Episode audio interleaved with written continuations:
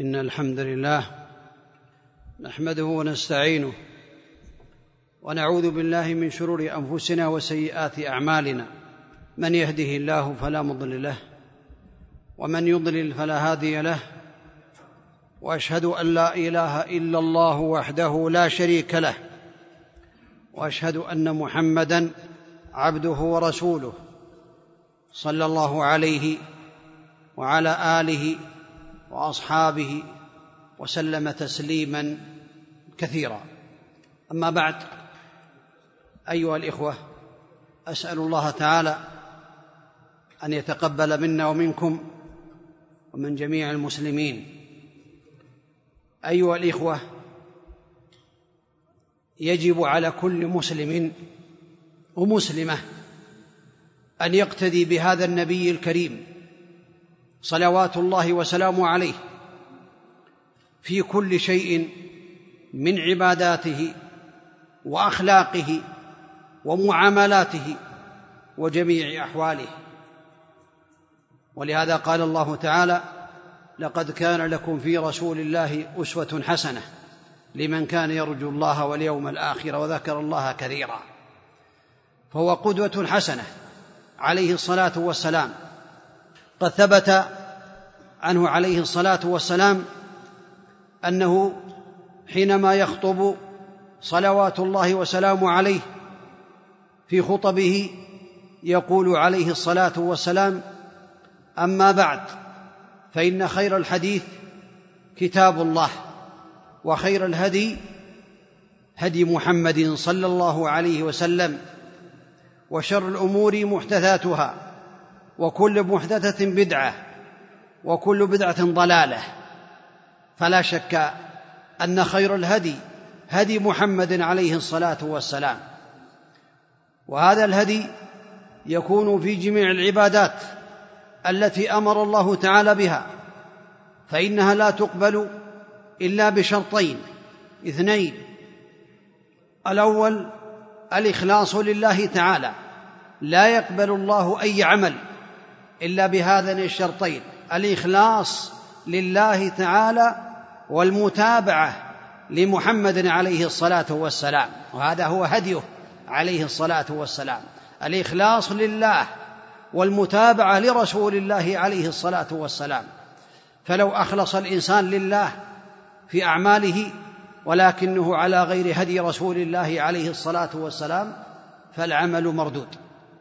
ولو عمل العمل على هدي رسول الله عليه الصلاة والسلام ولكنه لم يخلص فيه فالعمل مردود. لا بد أن يكون خالصا صوابا والخالص هو الذي يقصد به وجه الله والصواب هو أن يكون على السنة. والحج والعمرة من أعظم العبادات التي يجب على العبد أن يهتدي فيها بهدي رسول الله عليه الصلاة والسلام.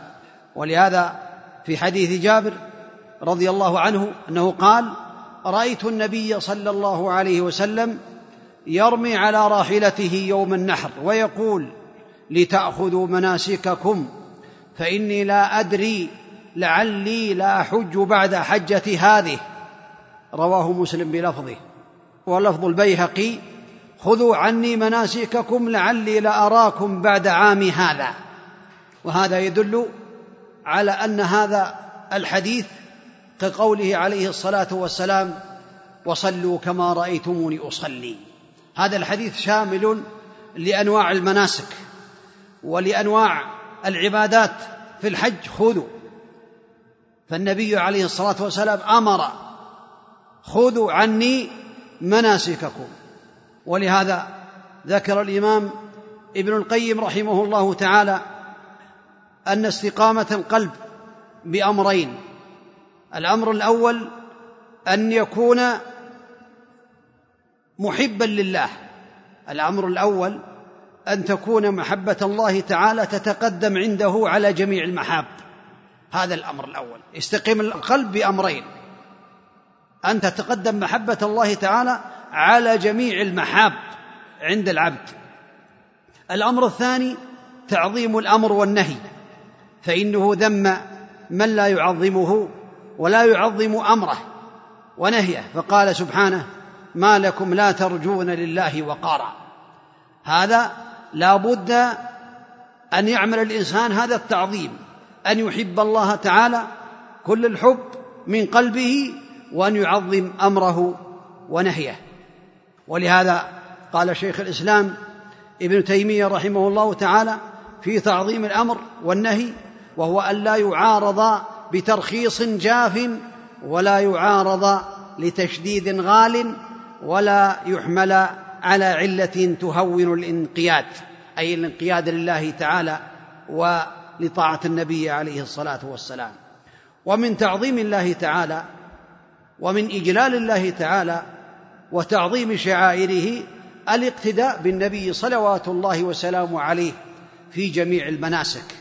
مناسك الحج والعمرة حتى يحصل الإنسان على حج مبرور وعلى عمرة متقبلة ولهذا بين الله تعالى ذلك في كتابه كما سمعتم لقد كان لكم في رسول الله أسوة حسنة ولا شك أن الحج كما ذكر العلماء هو القصد في اللغة القصد إلى الشيء المعظم ثم غلب في الاستعمال الشرعي والعرفي على حج بيت الله الحرام.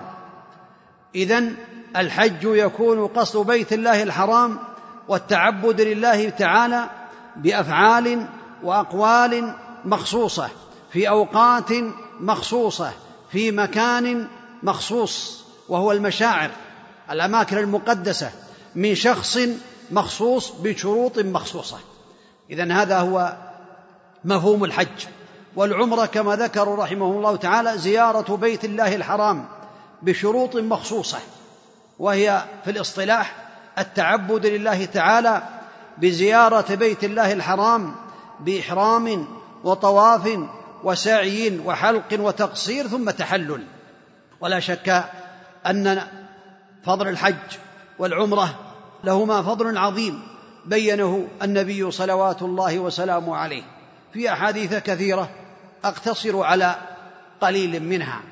من هذه الفضائل التي بينها النبي عليه الصلاة والسلام قوله من حج هذا البيت فلم يرفث ولم يفسق رجع كيوم ولدته أمه. أي رجع من ذنوبه. متفق على صحته. ولفظ مسلم يشمل الحج والعمرة وهو قوله عليه الصلاة والسلام من أتى هذا البيت فلم يرفث ولم يفسق رجع كيوم ولدته أمه. هذا يدل على أن العمرة تدخل في هذا الحديث وأن من اعتمر حتى ولو لم يحج ولم يرفث في عمرته ولم يفسق فإنه يرجع كما ولدته أمه. وهذا من فضل الله تعالى على عباده. قد ثبت عنه عليه الصلاة والسلام أنه قال في حديث أبي هريرة العمرة إلى العمرة كفارة لما بينهما والحج المبرور ليس له جزاء إلا الجنة. وثبت أن عبد الله بن عمرو أتى إلى النبي عليه الصلاة والسلام يريد الإسلام فقبض يده فسأله النبي عليه الصلاة والسلام ماذا يريد؟ فقال أشترط. قال تشترط بماذا؟ يعني ماذا تشترط؟ قال أن يغفر لي. قال أما علمت أن الإسلام يهدم ما كان قبله وأن الحج يهدم ما كان قبله وأن الهجرة تهدم ما كان قبلها أو كما قال النبي صلوات الله وسلامه عليه. وثبت عن النبي عليه الصلاة والسلام من حديث عبد الله بن مسعود أنه قال تابعوا بين الحج والعمرة. فإنهما ينفيان الفقر والذنوب كما ينفي الكير خبث الحديد والذهب والفضة.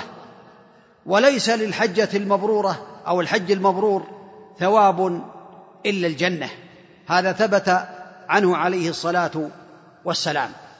وثبت عن عائشة رضي الله عنها أنها نقلت عن النبي عليه الصلاة والسلام أنه قال حينما ذكر الجهاد قال لكنا أحسن الجهاد وأجمله.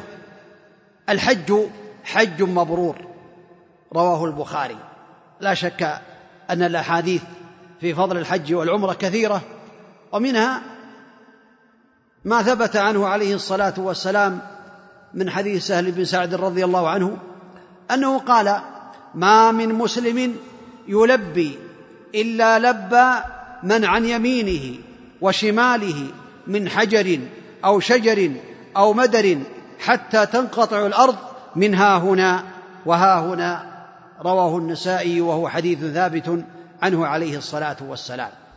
ومن أعظمها أو من أعظم هذه الفضائل قول عائشة عن النبي عليه الصلاة والسلام أنه قال ما من يوم أكثر من أن يعتق الله فيه عبدا من النار من يوم عرفة وإنه ليدنو ثم يباهي بهم الملائكة فيقول ما أراد هؤلاء؟ هذا أمر عظيم وفضل كبير والحديث رواه مسلم في صحيحه. لا شك أن فضائل الحج والعمرة كثيرة وأنها يعني ترغب المسلم في الحج والعمرة وتعطيه الرغبة الأكيدة في أن يتوق قلبه إلى أداء هذا الحج. والعمرة. ولا شك أن الحج ركن من أركان الإسلام. وقد قال الله تعالى ولله على الناس حج البيت من استطاع إليه سبيلا ومن كفر فإن الله غني عن العالمين. فالله تعالى أوجب الحج على عباده بشروط ستذكر إن شاء الله تعالى. وبين أن من كفر فالله تعالى غني عنه. وقوله تعالى ومن كفر فإن الله غني عن العالمين كما ذكر الإمام الطبري وغيره من أهل العلم أن معنى ذلك أن من جحد وجوب الحج فإنه يكون كافرا بالله رب العالمين. وقد قال النبي عليه الصلاة والسلام في حديث عبد الله بن عمر رضي الله عنهما بني الإسلام على خمس شهادة أن لا إله إلا الله وأن محمدا رسول الله وإقام الصلاة وإيتاء الزكاة وصوم رمضان وحج البيت.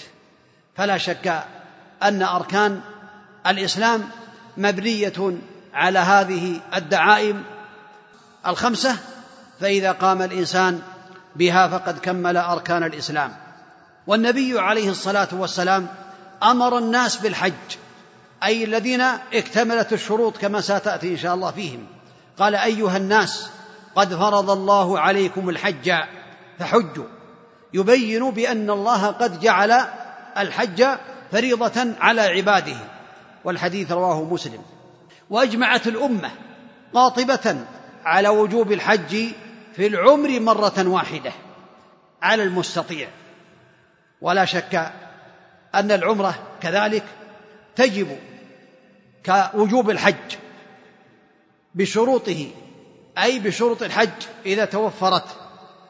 كالحج تجب في العمر مرة واحدة. ولهذا في حديث عمر بن الخطاب رضي الله عنه في سؤال جبريل للنبي عليه الصلاة والسلام أنه قال حينما أجابه قال ما الإسلام؟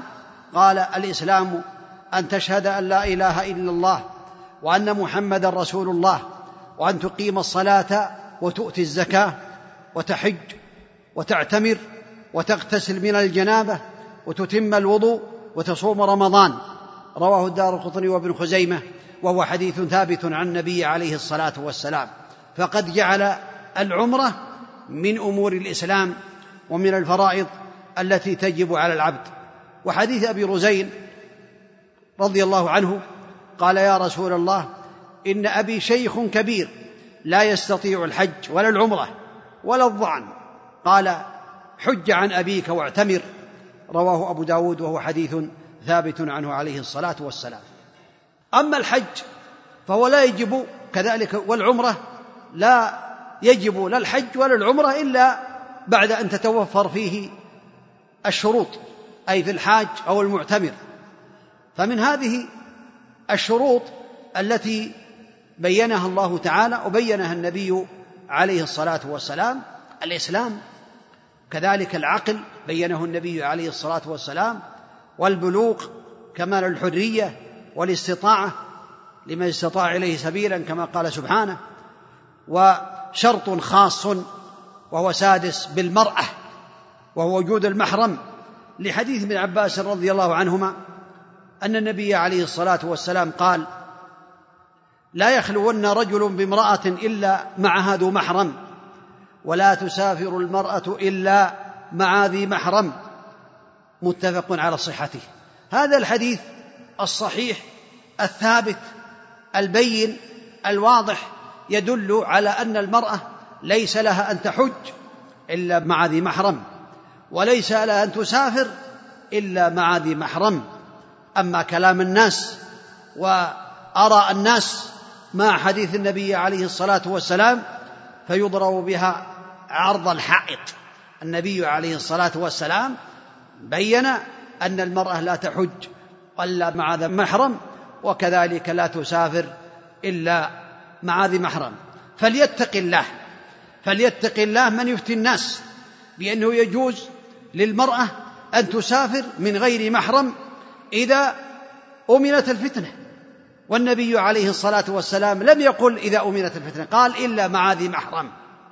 وقد ذكر العلماء منهم شيخنا ابن باز رحمه الله تعالى أن المرأة لو حجت بدون محرم فهي آثمة عند الله تعالى وحجها صحيح لأنها عصت النبي صلوات الله وسلامه عليه. وذكر جمع من أهل العلم أن من شروط وجوب الحج عليها وجود المحرم. فإن لم تجد محرما فلا يجب عليها. إن لم تجد محرما من نسب أو رضاع أو غير ذلك من المحارم فلا يجب عليها.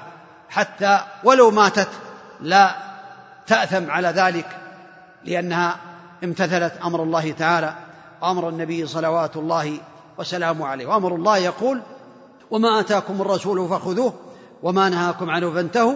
واتقوا الله إن الله شديد العقاب. والحج يجب على الفور. إذا اكتملت هذه الشروط الإسلام والعقل وكمال الحرية ووجود المحرم للمرأة. إذا اكتملت هذه الشروط الخمسة من الإسلام والعقل والبلوغ وكمال الحرية والاستطاعة ووجود المحرم للمرأة فإن الحج يجب على الفور.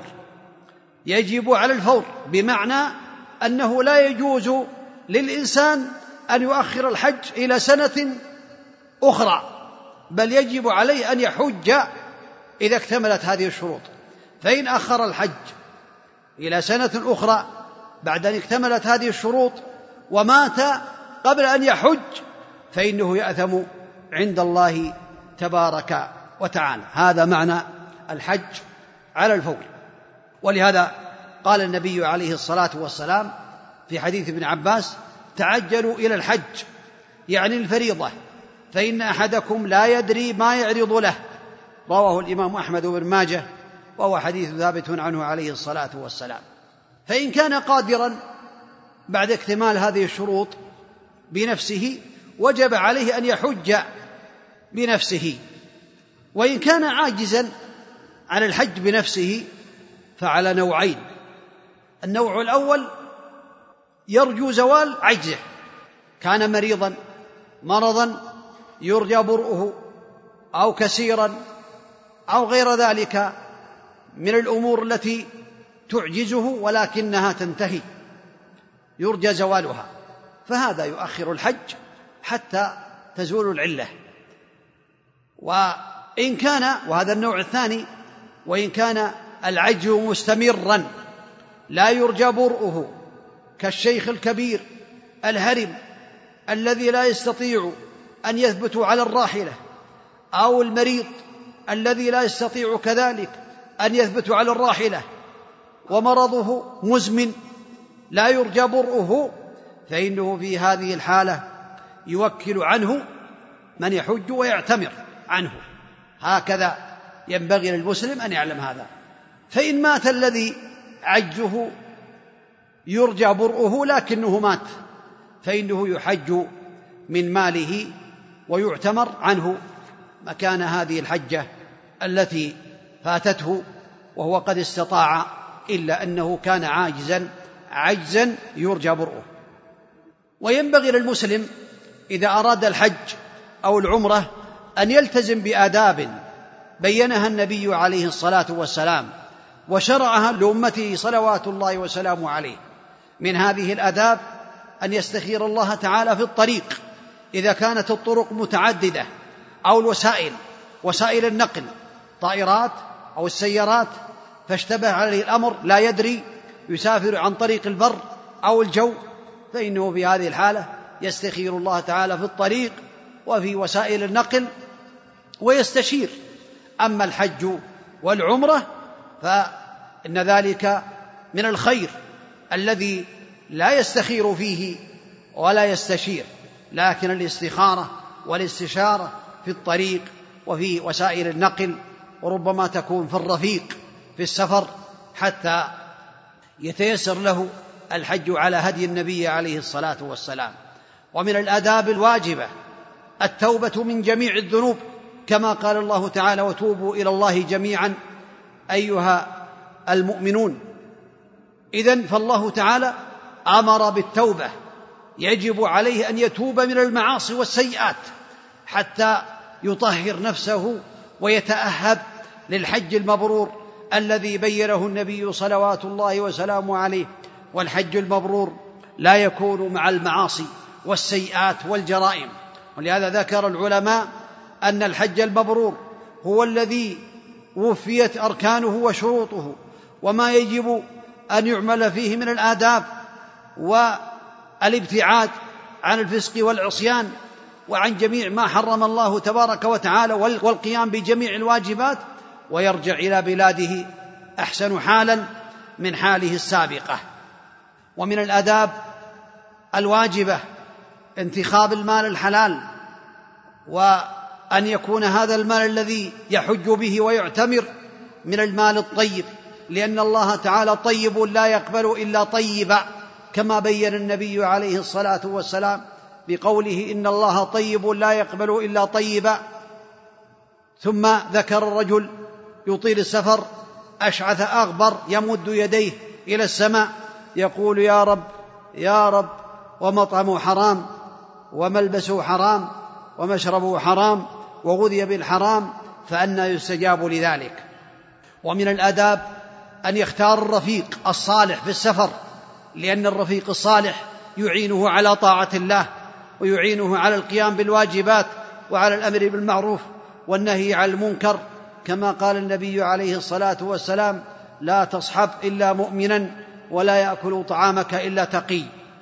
من الأمور التي ينبغي للمسلم أن يعنى بها أن يسأل الله تعالى أن يتقبل منه حجه وعمرته ويتضرع إليه ويسلم قلبه إليه فهو القادر على كل شيء إنما أمره إذا أراد شيئا أن يقول له كن فيكون.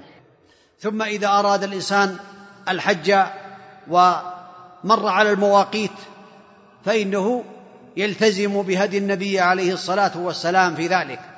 فالمواقيت مواقيت الحج والعمرة على نوعين مواقيت زمانية ومواقيت مكانية.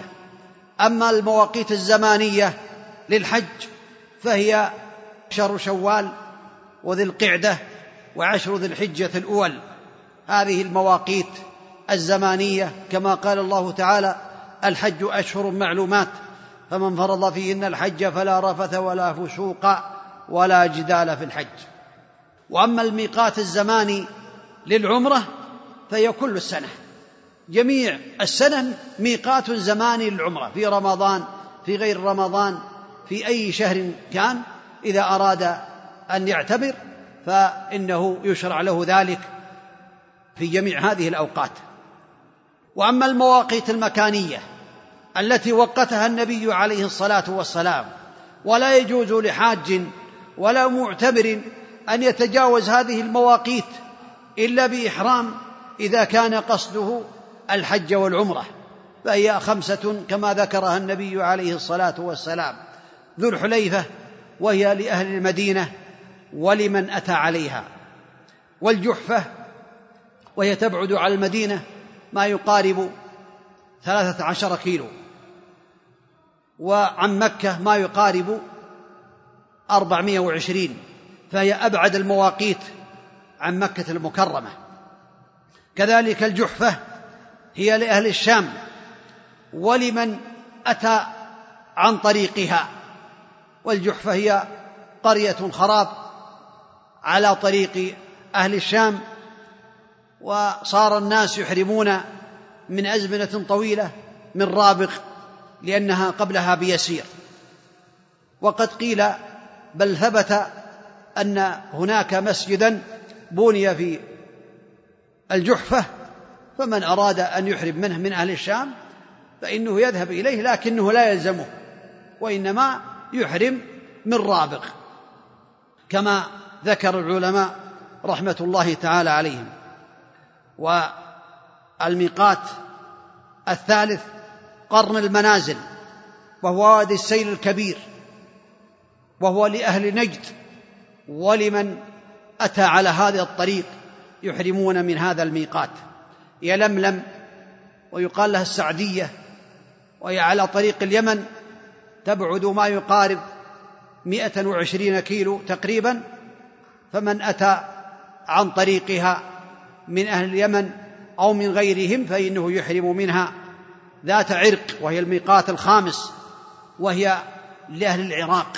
قد وقتها النبي عليه الصلاة والسلام ولم يبلغ بعض الصحابة أنه وقتها كعمر رضي الله عنه فسأله الناس أن يجعل لهم ميقاتا يحرمون منه فوقت لهم ذات عرق فثبت بعد ذلك أن النبي عليه الصلاة والسلام قد وقت ذات عرق لأهل العراق.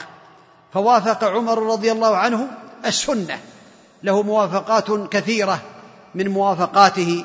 هذه الموافقة وأنه وقت هذا الميقات وهو لا يدري بأن النبي عليه الصلاة والسلام وقته هو موفق رضي الله عنه وأرضاه. فمن أراد الحج والعمرة ومر بهذه المواقيت سواء كان عن طريق البر أو عن طريق الجو أو عن طريق البحر فإنه لا يتجاوزها إلا بإحرام.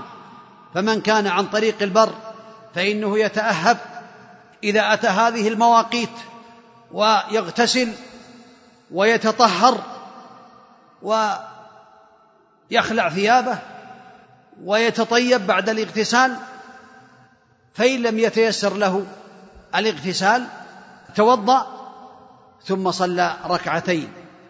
اختلف العلماء هل للإحرام صلاة أو ليس له صلاة.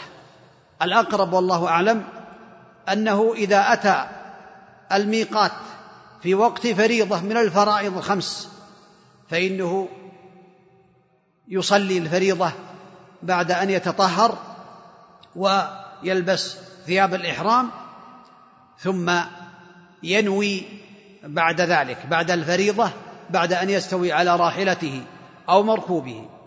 وإذا مر في غير وقت الفريضة فإنه بعد أن يتطهر ويتوضأ يصلي ركعتين ينوي بهما سنة الوضوء وبهذا يخرج من الخلاف لأن سنة الوضوء مشروعة بسنة النبي صلوات الله وسلامه عليه.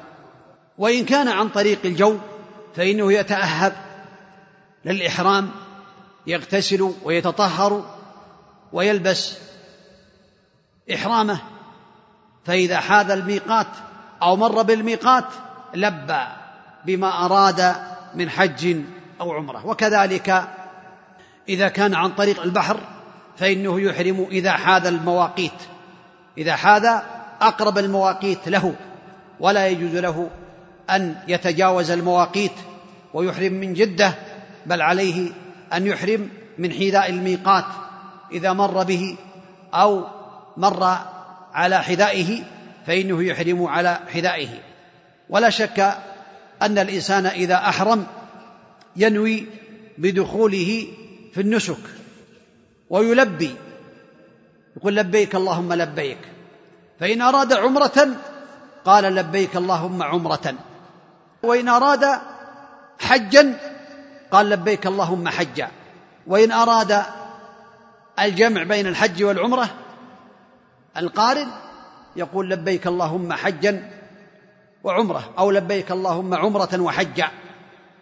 وهذه الأنساك الثلاثة جائزة ومشروعة بالإجماع أن يحرم بعمرة من الميقات بعد أن يستوي على راحلته يلبي لبيك اللهم لبيك لبيك لا شريك لك لبيك إن الحمد والنعمة لك والملك لا شريك لك.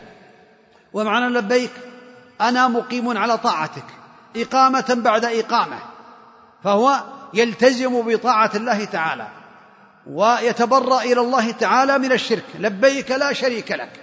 إن الحمد والنعمة لك والملك لا شريك لك. فإذا طاف بالبيت سبعة أشواط وسعى بين الصفا والمروة قصر من رأسه أو حلق إن كان الوقت فيه متسع ثم حج من عامه.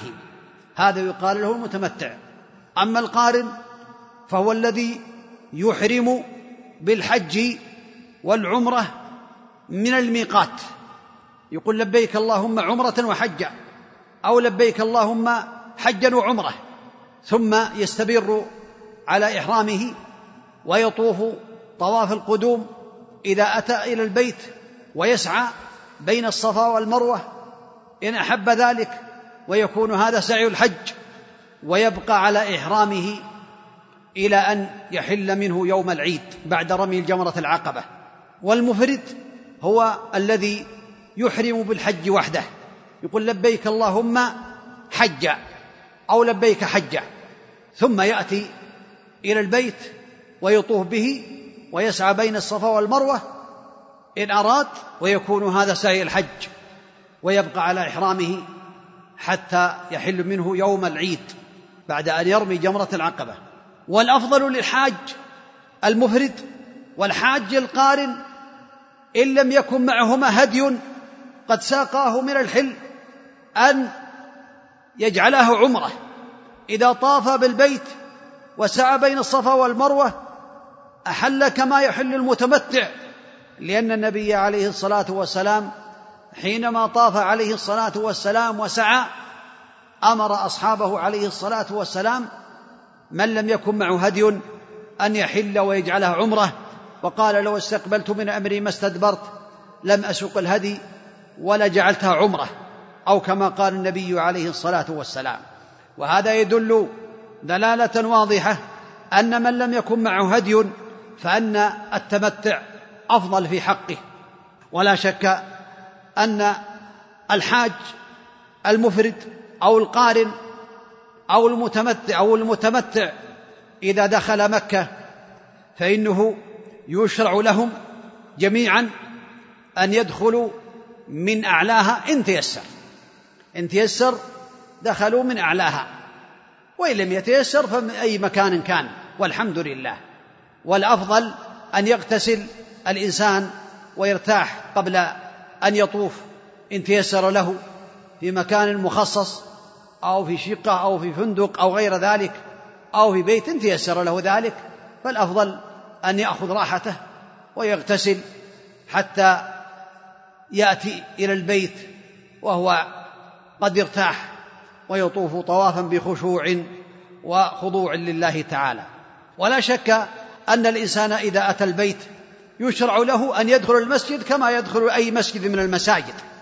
يقول أعوذ بالله العظيم وبوجهه الكريم وسلطانه القديم من الشيطان الرجيم. بسم الله. والصلاة والسلام على رسول الله. اللهم افتح لي أبواب رحمتك ويدخل بريه اليمنى. ثم يقصد البيت.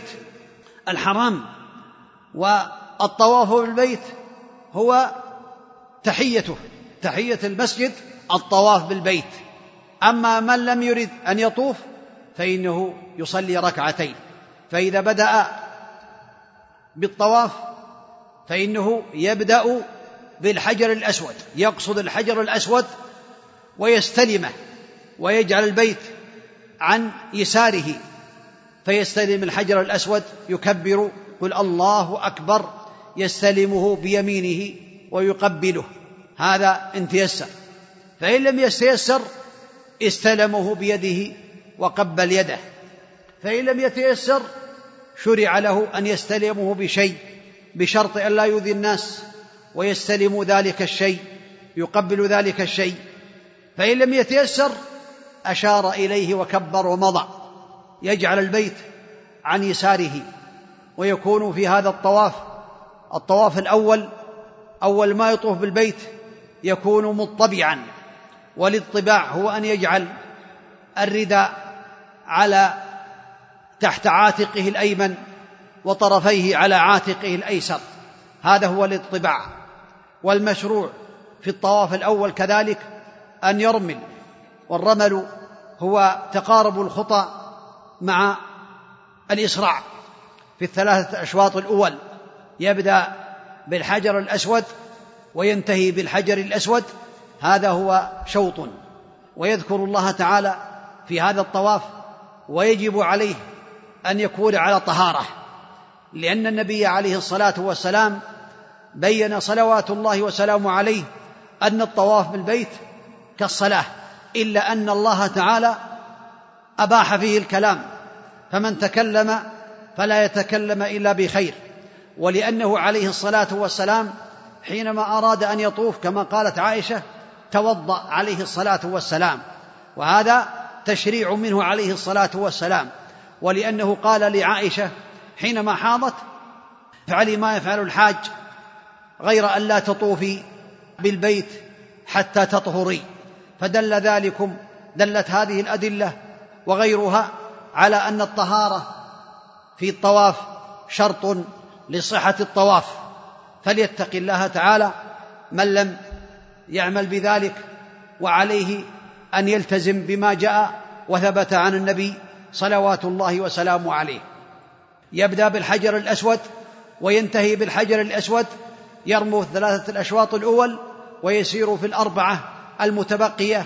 كلما أتى الحجر الأسود استلمه وقبله أو أو استلم ما استلمه به أو أشار إليه وكذلك الركن اليماني. إذا أتى إليه فإنه يستلمه بيده لكنه لا يشير إليه. إن لم يتيسر استلامه فإنه لم يثبت عن النبي عليه الصلاة والسلام أنه أشار إليه وإنما يمضي.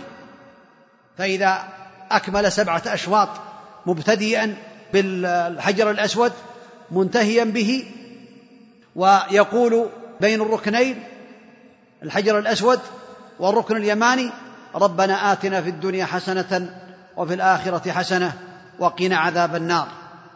فإذا أنهى السبعة الأشواط اتجه إلى مقام إبراهيم وقرأ قوله تعالى واتخذوا من مقام إبراهيم مصلى كما فعل النبي عليه الصلاة والسلام وقرأ. ثم يجعل المقام بينه وبين البيت ويصلي ركعتين وهي ركعتي الطواف. يقرأ في الأولى بالفاتحة وقل يا أيها الكافرون وفي الثانية بالفاتحة وقل هو الله أحد. ولا يزاحم الناس في الطواف ولا عند المقام وإنما يصلي خلف المقام وإن بعد. حتى لو كان أبعد وكان بعيدا لا بأس. ولو خارج المسجد لا يزاحم الناس ولا يؤذي الناس.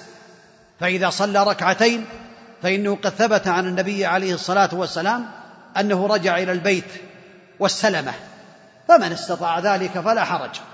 ثم يذهب إلى زمزم ويشرب منها ويتضلع. إن أحب ذلك وكذلك يشرع أن يرجع إلى البيت ويستلمه إن تيسر. ثم يمضي إلى الصفا. فإذا أتى إلى الصفا يقرأ قوله تعالى إن الصفا والمروة من شعائر الله. يقتصر على هذا. بعض الناس يزيد فمن حج البيت أو اعتمر وهذا لم يشرعه رسول الله عليه الصلاة والسلام وإنما قال عليه الصلاة والسلام إن الصفا والمروة من شعائر الله. فيقتصر على هذا كما اقتصر النبي صلوات الله وسلامه عليه على هذا. ولا شك أن هدي النبي عليه الصلاة والسلام هو أكمل الهدي صلوات الله وسلامه عليه. ثم يقول أبدأ بما بدأ الله به. لأن الله قال إن الصفا والمروة من شعائر الله. ثم يتجه إلى البيت ويكبر ثلاثة. قل الله أكبر الله أكبر الله أكبر. لا إله إلا الله وحده لا شريك له. له الملك وله الحمد. يحيي ويميت وهو على كل شيء قدير. لا إله إلا الله وحده لا شريك له. أنجز وعده ونصر عبده وهزم الأحزاب وحده. ثبت هذا الدعاء في أحاديث كثيرة عن النبي عليه الصلاة والسلام وهذا مجموعها. ثم يتجه إلى المروة. فإذا أتى بين الميلين الأخضرين يدعو بين هذا الذكر يدعو ثلاث مرات يعيده ثلاث مرات. هذا هو السنة والأفضل له. ويدعو في هذا الوقوف ثم يتجه إلى المروة فإذا أتى إلى الميلين الأخضرين فإنه يسعى بينهما سعيا شديدا كما فعل النبي عليه الصلاة والسلام. فإذا أتى المروة يرقى عليها إن تيسر أو يأتي إليها ويستقبل البيت ويقول ما قاله على الصفا تماما. هذا سعيه. ثم يأتي إلى الصفا فيفعل ما فعل ويقول ما قال عليه أول مرة. يفعل ذلك سبع مرات. ذهابه سعيه ورجوعه سعيه. فإذا أنهى السبعة الأشواط وكان معتمرا فإنه يقصر من رأسه إن كان الحج قريبا حتى يبقى شعر للتقصير للحلق في الحج وإن كان قارنا أو مفردا فإن هذا السعي هو سعي الحج ولا يقصر. والأفضل له إن لم يكن قد ساق الهدي أن يجعلها عمرة كما تقدم. فإذا أحل من عمرته فإنه في هذه الحالة يبقى الذي على إحرامه من القارنين والمفردين الذين قد ساقوا الهدي على إحرامهم. وأما المتمتعين الذين أحلوا من عمرتهم فإنهم يحرمون يوم الثامن من أماكنهم سواء كانوا في مكة أو كانوا في منى أو كانوا في العزيزية أو في أي مكان يحرمون من أماكنهم قبل الزوال. ويشرع في هذا اليوم أن يفعلوا كما فعلوا عند الميقات من الاغتسال ومن التطيب في اللحية والرأس ولا يطيب بدنه المحرم لا يطيب بدنه وإنما يطيب لحيته ورأسه كما قالت عائشة رضي الله عنها أن النبي عليه الصلاة والسلام كان يتطيب حتى يرى وميض المسك في مفارق رأسه عليه الصلاة والسلام. هذا يدل على أن الطيب يكون في اللحية والرأس ولا يضر استدامة الطيب لا يضر. إذا استدامه لا يضر في ذلك. ثم يلبس إزاره ورداءه بعد أن يتنظف ويقلم أظفاره وينتف إبطه ويحلق عانته. إن لم يكن له أضحية فإن المضحي على الصحيح يبقى لا يأخذ من شعره شيئا.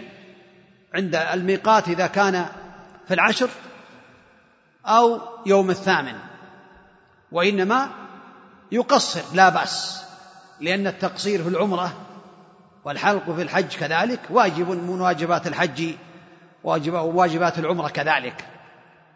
أما غير ذلك فيبقيه حتى يذبح اضحيته أو تذبح عنه يوم العيد. ثم يلبي لبيك اللهم حجا هذا القارن المفرد. القارن والمفرد يبقيا على إحرامهما. أما المتمتع فإنه يقول في هذا اليوم بعد أن يعمل ما سمعتم يقول لبيك اللهم حجا ثم يتوجه الجميع إلى منى يصلي بها الظهر والعصر والمغرب والعشاء. الظهر ركعتين في وقتها والعصر ركعتين في وقتها والمغرب ثلاثا والعشاء ركعتين والفجر ركعتين. فإذا طلعت الشمس يوم التاسع توجهوا إلى عرفات. وهذا هو السنة. لا حرج لو تقدم إلى عرفات أو لم يأتي إلى منى لا حرج لكنه خالف السنة. السنة أن يفعل كما فعل النبي صلوات الله وسلامه عليه. فإن لم يفعل ذلك فلا حرج وحجه صحيح. وفاتته السنة التي فعلها النبي صلوات الله وسلامه عليه. ثم يتوجه إلى عرفات في اليوم التاسع. يلبي الملبي والأفضل أن يلازم التلبية. وإن كبروا فلا حرج كما فعل أصحاب النبي عليه الصلاة والسلام. والأفضل أن يقفوا بنمرة. ولكن في هذه الأوقات زحام شديد قد لا يستطيع الإنسان فالحمد لله. ينزل عرفات أو قبل عرفات أو غير ذلك يبقوا إلى أن تزول الشمس. فإذا زالت الشمس خطب الإمام إمام المسلمين بالناس خطبة تناسب الحال يبين لهم فيها التوحيد وما يجب عليهم وما يشرع لهم في هذه المواسم وغيرها والاستقامة على طاعة الله تعالى وغير ذلك. ثم إذا صلوا جميعا الظهر ركعتين والعصر ركعتين فإنه يبدأ الوقوف بعد زوال الشمس. ينزل إلى عرفات وينتبه من الخروج خارجيها. ونمره ليست من عرفات على الصحيح. والحمد لله الآن لعرفات حدود مبينة وواضحة وبينة للناس ومرشدون يبينون للناس. يقفوا في هذا المكان في عرفات التي هي الحج كما قال النبي عليه الصلاة والسلام قال الحج عرفة. لأن من فاته الحج بعرفة فقد فاته أي من فاته الوقوف من زوال الشمس إلى طلوع الفجر يوم النحر من فات الوقوف بعرفة فقد فاته الحج. يسأل الله تعالى في هذا الموقف ما أراد من خير الدنيا والآخرة والأفضل أن يكثر من لا إله إلا الله وحده لا شريك له له الملك وله الحمد وهو على كل شيء قدير.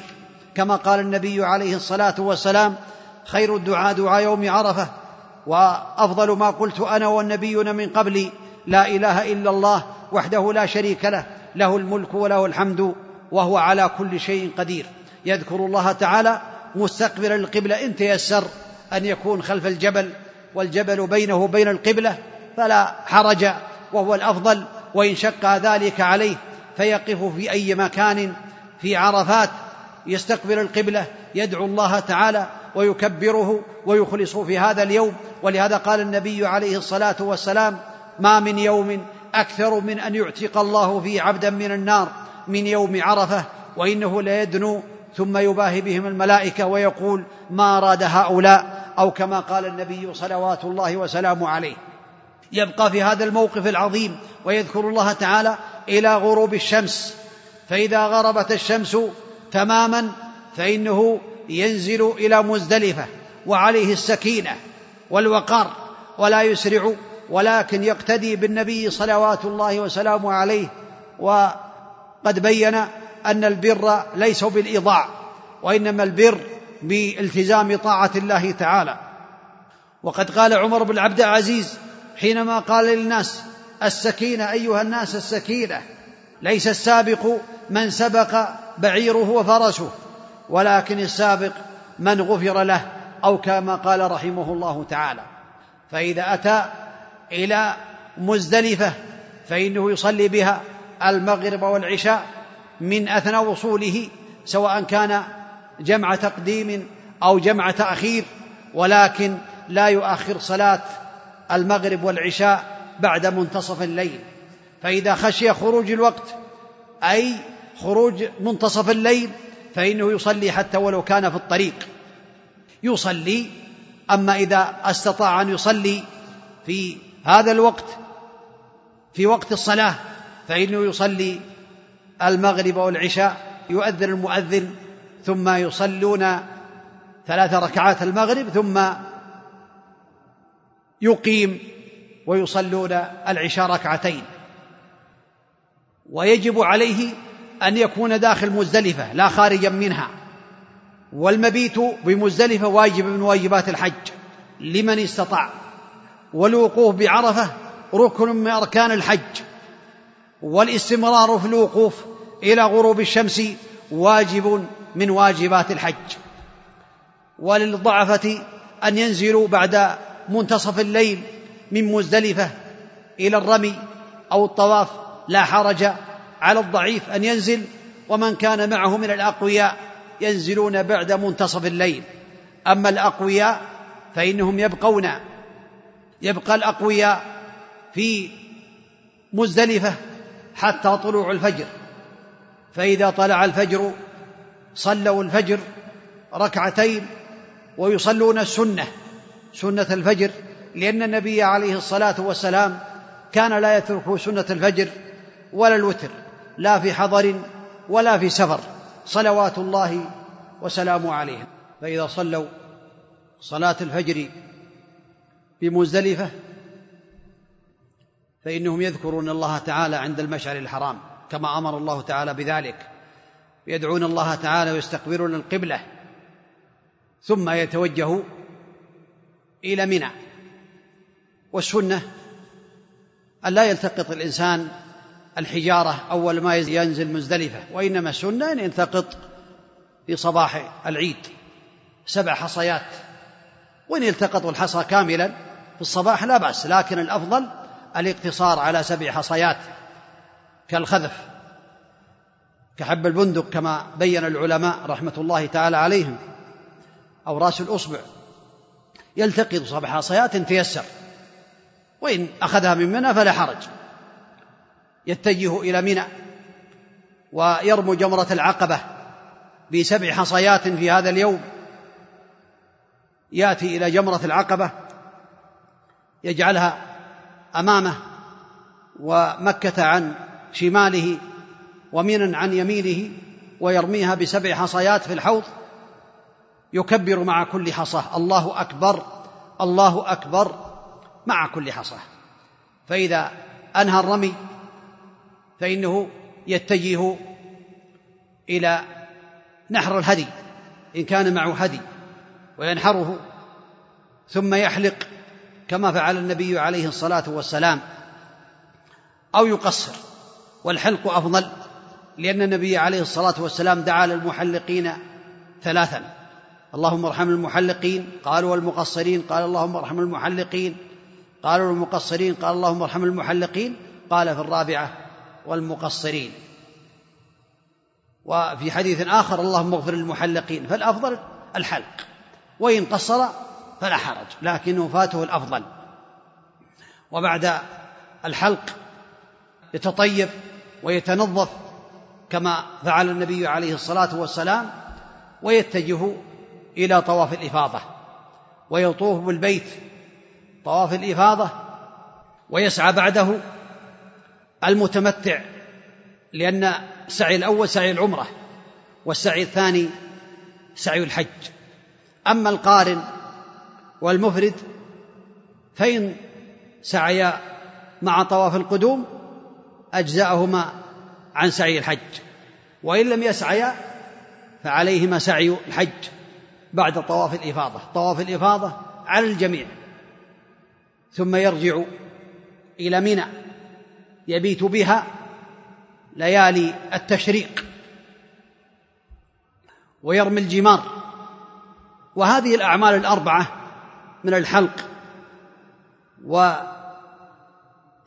الهدايا أو ذبحها والحلق ورمي جمرة العقبة والطواف بالبيت مع السعي هذه الأعمال الأربعة الأفضل فيها أن ترتب هكذا. لكن لو قدم شيئا على شيء فلا حرج. كما قال النبي عليه الصلاة والسلام افعل ولا حرج. فمن طاف قبل أن يرمي أو حلق قبل أن يرمي أو نحر قبل أن يرمي فلا حرج في ذلك. قد قال النبي عليه الصلاة والسلام في ذلك لا حرج فما سئل عن شيء فعل يومئذ إلا قال افعل ولا حرج أي افعل المتبقي من هذه الأعمال الأربعة. ولكن الأفضل الترتيب. يرجع إلى منى يبيت بها ليالي التشريق. ليلة الحادي عشر وليلة الثاني عشر ويرمي الجمار في هذه الأيام. فيرمي الجمار في اليوم الحادي عشر يبدأ بالجمرة الصغرى وهي التي تلي مسجد الخيف يرميها بسبع حصيات في الحوض يكبر مع كل حصاة ثم يتقدم ويسهل ويبعد عن الزحام ويستقبل القبلة ويدعو طويلا. كما فعل النبي عليه الصلاة والسلام ويرفع يديه. ثم يأتي جمرة الوسطى ويرميها بسبع حصيات في الحوض ويتقدم ويأخذ ذات الشمال ويرفع يديه ويدعو طويلا. ثم يتقدم إلى الجمرة العقبة ويرميها بسبع حصيات ولا يقف عندها ويكون الرمي بعد الزوال في أيام التشريق. هذا هو هدي النبي عليه الصلاة والسلام قد قال خذوا عني مناسككم لقد كان لكم في رسول الله أسوة حسنة ولا يرمي قبل الزوال. في هذه الأيام أيام التشريق فإن رمى قبل الزوال فرميه لا يصح ولا بد من إعادته. إن كان في أيام التشريق وإن رمى في الأيام كلها وانتهت أيام التشريق فعليه أن يهرق دما. لقول ابن عباس رضي الله عنهما من ترك نسكا فليهرق دما. ولا ينظر الإنسان إلى من يفتي بالرمي قبل الزوال ويخالف أحاديث النبي صلوات الله وسلامه عليه وهديه.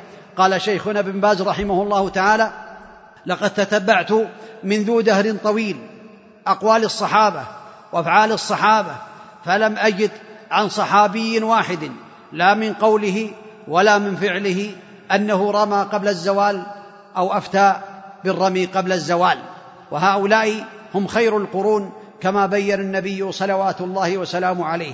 والحمد لله قد وفق الله تعالى هذه الدولة المباركة إلى عمل جسور على الجمرات. خمسة جسور تقريبا يرمون بالراحة وليس هناك والحمد لله مشقة تدعو إلى هذا. يرمي في اليوم الثاني عشر كما رمى في اليوم الحادي عشر ويبيت الليلة الأولى ليلة الحادي عشر والثاني عشر. هذا واجب من واجبات الحج ويرمي في اليومين واجب من واجبات الحج. فإن أراد أن يتعجل بعد أن يرمي الجمرات في اليوم الثاني عشر فلا حرج وإن تأخر فلا حرج وهو أفضل لفعل النبي صلوات الله وسلامه عليه.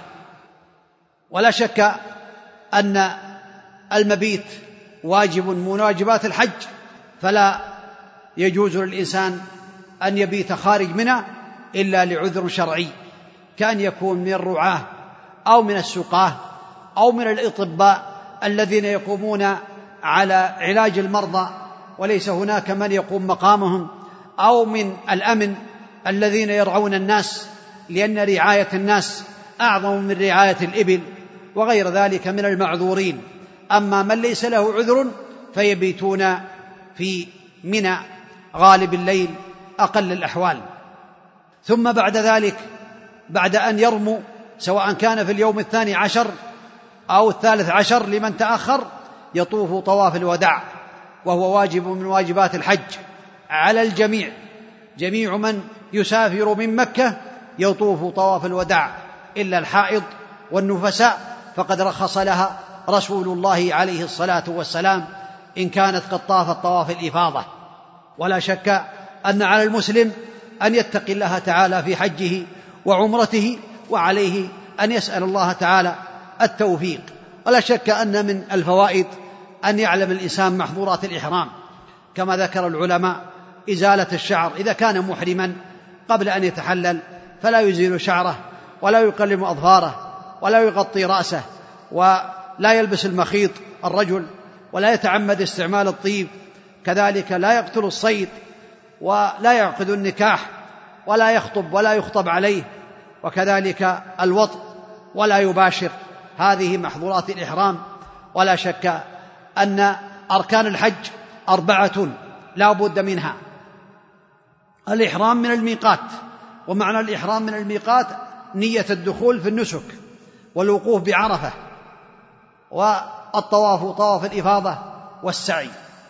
أما واجبات الحج فهي سبعة الإحرام من الميقات.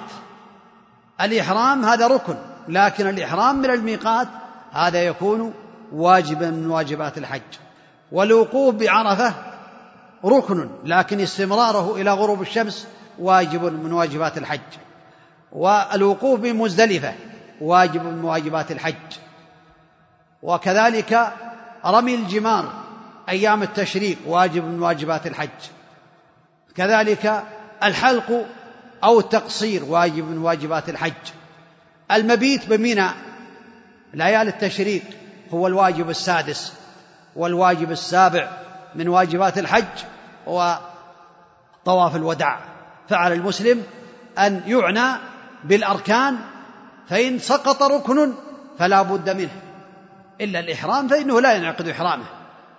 وإن سقط واجب من واجبات الحج فإنه يجبره بدم. كما قال ابن عباس من ترك نسكا فليهرق دما. وعليه كذلك إذا رجع إلى بلاده أن يستمر على طاعة الله تعالى وأن لا يعود إلى المعاصي التي كان يفعلها قبل الحج. ويرجع بحج مبرور ومن علامات الحج المبرور أن يعود الإنسان إلى بلاده مستقيما على طاعة الله مبتعدا عن محارم الله. أسأل الله تبارك وتعالى أن يوفقني وإياكم للعلم النافع والعمل الصالح وأن يرزقنا وإياكم الإخلاص في القول والعمل. إنه ولي ذلك والقادر عليه. وصلى الله وسلم وبارك على نبينا محمد وعلى آله وأصحابه وسلم تسليما كثيرا. يقول السائل أحسن الله إليكم التلفظ بالنية في الحج والعمرة ما حكمه؟ التلفظ بالنية في الأعمال لا يجوز وإنما يكفي بالقلب إلا في الحج والعمرة وذبح الهدايا والأضاحي لثبوت ذلك على النبي عليه الصلاة والسلام. فنية الإحرام هو نية الدخول في النسك. لكن الإخبار بالنية الإخبار بالنية لبيك اللهم حجا لبيك اللهم عمرة لبيك اللهم عمرة وحجا هذا إخبار بالنية. فهذا يجوز بل يشرع في الحج والعمرة. أما غير ذلك من العبادات كالصلاة والزكاة وغير ذلك من أنواع العبادات فلا يشرع التلفظ بالنية إلا في الحج والعمرة. وكذلك عندما يذبح النسك يقول بسم الله اللهم هذا منك ولك اللهم هذا عني وعن أهل بيتي كما فعل النبي عليه الصلاة والسلام. نعم. أحسن الله إليكم. هذا سائل يقول أنا سأسافر بإذن الله في الطائرة أريد الحج. من أين أحرم؟ هل أحرم من الطائرة أو من جدة؟ إذا كنت مسافرا في الطائرة إلى جدة فإنك تتأهب قبل الذهاب قبل أن تركب الطائرة تكون مغتسلا متطيبا متنظفا ثم تلبس الإحرام سواء كان في الطائرة أو إذا قربت الميقات. فإذا وصلت إلى الميقات أو حذيت الميقات تلبي بما أردت من حج أو عمرة. نعم. وهذا سائل بنحو السؤال السابق يقول إذا كنت في الطائرة وفاتني الميقات هل يجوز أن أحرم من المكان الذي أنا فيه أو ماذا أفعل؟ جزاكم الله خيرا. إذا تجاوزت الميقات سواء كان في الطائرة أو في غيرها فقد تركت واجبا من واجبات الحج أو واجبات العمرة. عليك أن ترجع إلى الميقات وتحرم من الميقات. فإن لم تفعل فعليك دم يجزي في الضحية تذبحه ويوزع على فقراء مكة. نعم. أحسن الله إليكم. هذا سائل يقول أنا موظف ومنتدب إلى مكة للعمل خلال فترة الحج وأريد الحج. هل أحرم من مكاني الذي أنا فيه أم ماذا أفعل؟ إذا أردت الحج ونويت الحج وعندك يقين بأنهم سيسمحون لك فإن الإحرام يكون من الميقات تذهب إلى الميقات وتحرم منه. أما إذا لم تدري هل يسمح لك أو لا يسمح لك؟ تقول إن تيسر وسمح لي العمل بالإحرام أحرمت. وإن لم يتيسر فلا حج هذه السنة. فإذا سمحوا لك تحرم مكانك بالحج. أما العمرة فإذا أردت العمرة فلا بد أن تحرم من الميقات كذلك. فإن سمحوا لك بالعمرة وأنت لا تظن أنهم يسمحوا لك تخرج إلى الحل وتحرم من الحل. هذا بالنسبة للعمرة. أما الحج فتحرم من مكانك سواء في مكة أو في غيرها. إن سمح لك نعم. أحسن الله إليكم. هذا سائل يقول هل يكبر الحاج في الشوط السابع من الطواف وما هي صفة التكبير؟ نعم الصواب أنه يكبر.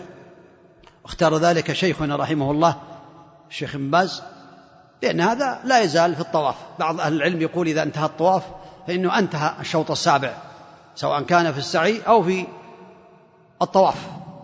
ولكن الصواب كما يقول شيخنا رحمه الله أنه يكبر كذلك في الطواف في الشوط السابع. نعم. الصفة أحسن الله إليكم. يقول الله أكبر. وإن قال بسم الله والله أكبر لا بأس. ثبت عن ابن عمر أنه كان يقول بسم الله. ثبت عن النبي عليه الصلاة والسلام يقول الله أكبر. لكن إن قال بسم الله والله أكبر فلا حرج. الحمد لله. نعم. أحسن الله إليكم. ويرفع يده يشير. يشير ويتجه إلى الحجر. يشير. نعم. أحسن الله إليكم. السائل يقول ما هي صفة التكبير على الصفا والمروة؟ وهل يرفع يديه عند التكبير? نعم نعم. صفة التكبير يكبر ثلاث مرات. الله أكبر الله أكبر الله أكبر. لا إله إلا الله وحده لا شريك له. له الملك وله الحمد. يحيي ويميت وهو على كل شيء قدير. لا إله إلا الله وحده أنجز وعده ونصر عبده. ثم يدعو بما شاء. ثم يعيد هذا الدعاء. مرة أخرى ثم يدعو بما شاء. ثلاث مرات. يقول هذا ثلاث مرات يدعو بينها بما شاء من خير الدنيا والآخرة ويرفع يديه. ذكر العلماء منهم ابن القيم رحمه الله تعالى أن الإنسان يرفع يديه في الحج في ستة مواطن على الصفا وعلى المروة وفي عرفات وفي المشعر الحرام وعند الجمرة الصغرى وعند الجمرة الوسطى. ستة مواضع ترفع فيها الأيدي في الحج أي في مشاعر الحج نعم. أحسن الله إليكم. هذا سائل يقول هل الإسراع أو الهرولة في السعي في كل الأشواط أم في الأشواط الثلاثة؟ أحسن الله إليكم. السعي في بين الصفا والمروة بين الميلين الأخضرين وهو بطن الوادي يكون في جميع الأشواط. أما السعي الهرولة أو الرمل في الثلاثة الأشواط الأول في الطواف الأول الذي أول ما يطوف بالبيت سواء كان قارنا أو مفردا طاف بالبيت طواف القدوم أو كان متمتعا أو كان معتمرا. أما المفرد والقارن إن لم يطف طواف القدوم فإنهما يرملان وينطبعان في طواف الإفاضة. هذا هو السنة لأن أول طواف يطوف بالبيت هذا هو الأفضل. نعم. ويغطي الكتف. كثير من الناس يبقى في الحج دائما مطبعا وهذا خلاف السنة. السنة إذا طاف بالبيت واتجه إلى المقام قبل أن يصلي ركعتين يغطي كتفيه.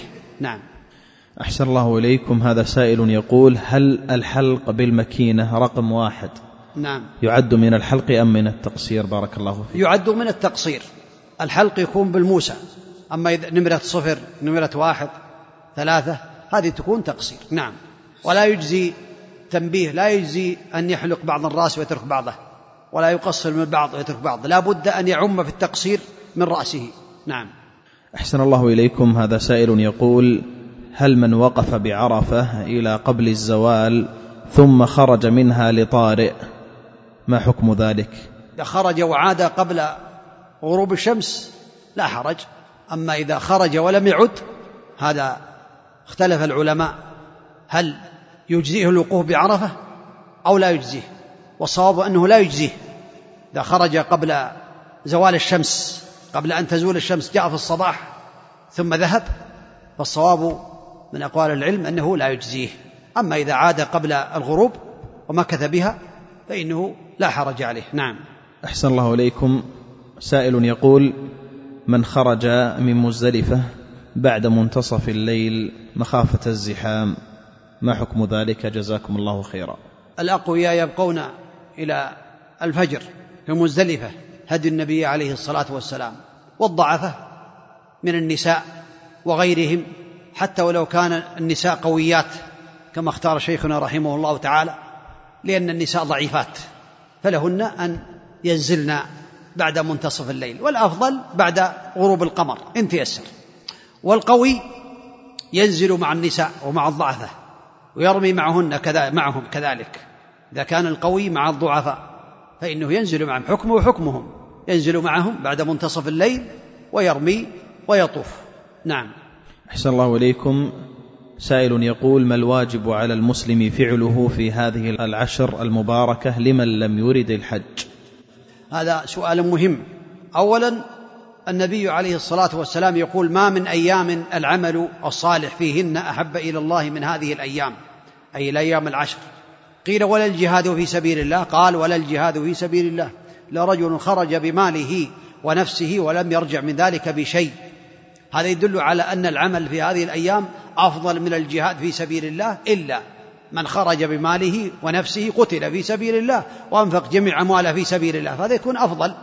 فلا شك أن هذا يدل على أفضلية العمل في هذه الأيام سواء كان من الصلاة تطوع أو الصيام والصدقة وغير ذلك من الأعمال الصالحة وقراءة القرآن والذكر والتكبير المطلق والتكبير المقيد التكبير المطلق يبدأ من أول العشر. وينتهي بغروب شمس. اليوم الثالث عشر من أيام التشريق. الله أكبر الله أكبر لا إله إلا الله الله أكبر الله أكبر ولله الحمد. والتكبير المقيد يبدأ من بعد فريضة الصبح يوم عرفة لغير الحاج وللحاج من بعد صلاة الظهر يوم النحر لأنه كان مشغولا بالتلبية إلى نهاية صلاة العصر من اليوم الثالث من أيام التشريق. يكبرون التكبير المطلق والتكبير المقيد. التكبير المقيد أدبار الصلوات المفروضات. والتكبير المطلق في أي مكان وفي أي وقت من هذه العشر. ومن الأمور التي ينبغي للمسلم أن يعنى بها. إذا دخل عشر ذي الحجة فلا يأخذ من شعره ولا من أظفاره شيئا إذا أراد أن يضحي. إذا كان له ضحية يريد أن يضحي فلا يأخذن من شعره ولا من بشرته شيئا حتى يذبح أضحيته. ويكثر من الأعمال الصالحة في هذه الأيام العشر كما تقدم وبالله التوفيق. نعم. أحسن الله إليكم. هذا أحد الإخوة يسأل ويقول أنا ووالدي نسكن في بيت واحد هل يشرع الأضحية على كل واحد منا أم نشترك في أضحية واحدة؟ أهل البيت الواحد يجزي عنهم أن يذبح ضحية أو ضحية تكفي عن الرجل وعن أهل بيته والحمد لله نعم. وأنت من أهل بيته نعم. أحسن الله إليكم. هذا سائل يقول إذا قرأ الإمام بعد سورة الفاتحة وأنا لم أكمل سورة الفاتحة فهل أكملها والإمام يقرأ أم أسكت؟ لا تقرأها والإمام يقرأ لا بأس. إن لم يكن الإمام سكتات فأنت تقرأ حتى ولو كان الإمام يقرأ. لأن النبي عليه الصلاة والسلام قال لا صلاة لمن لم يقرأ بفاتحة الكتاب. اختلف العلماء على ثلاثة أقوال في قراءة الفاتحة للمأموم. منهم من قال تجب في السرية والجهرية. ومنهم من قال تجب في السرية ولا تجب في الجهرية. ومنهم من قال لا تجب في السرية ولا في الجهرية. والصواب أنها تجب في السرية والجهرية. ولكن إن لم يكن الإمام سكتات فيقرأها في يعني أي سكتة سواء كانت أثناء قراءة الفاتحة أو آه، قراءة غير الفاتحة وإن لم يسكت الإمام ولم يكن له سكتات فيقرأها ثم ينصت بعد ذلك.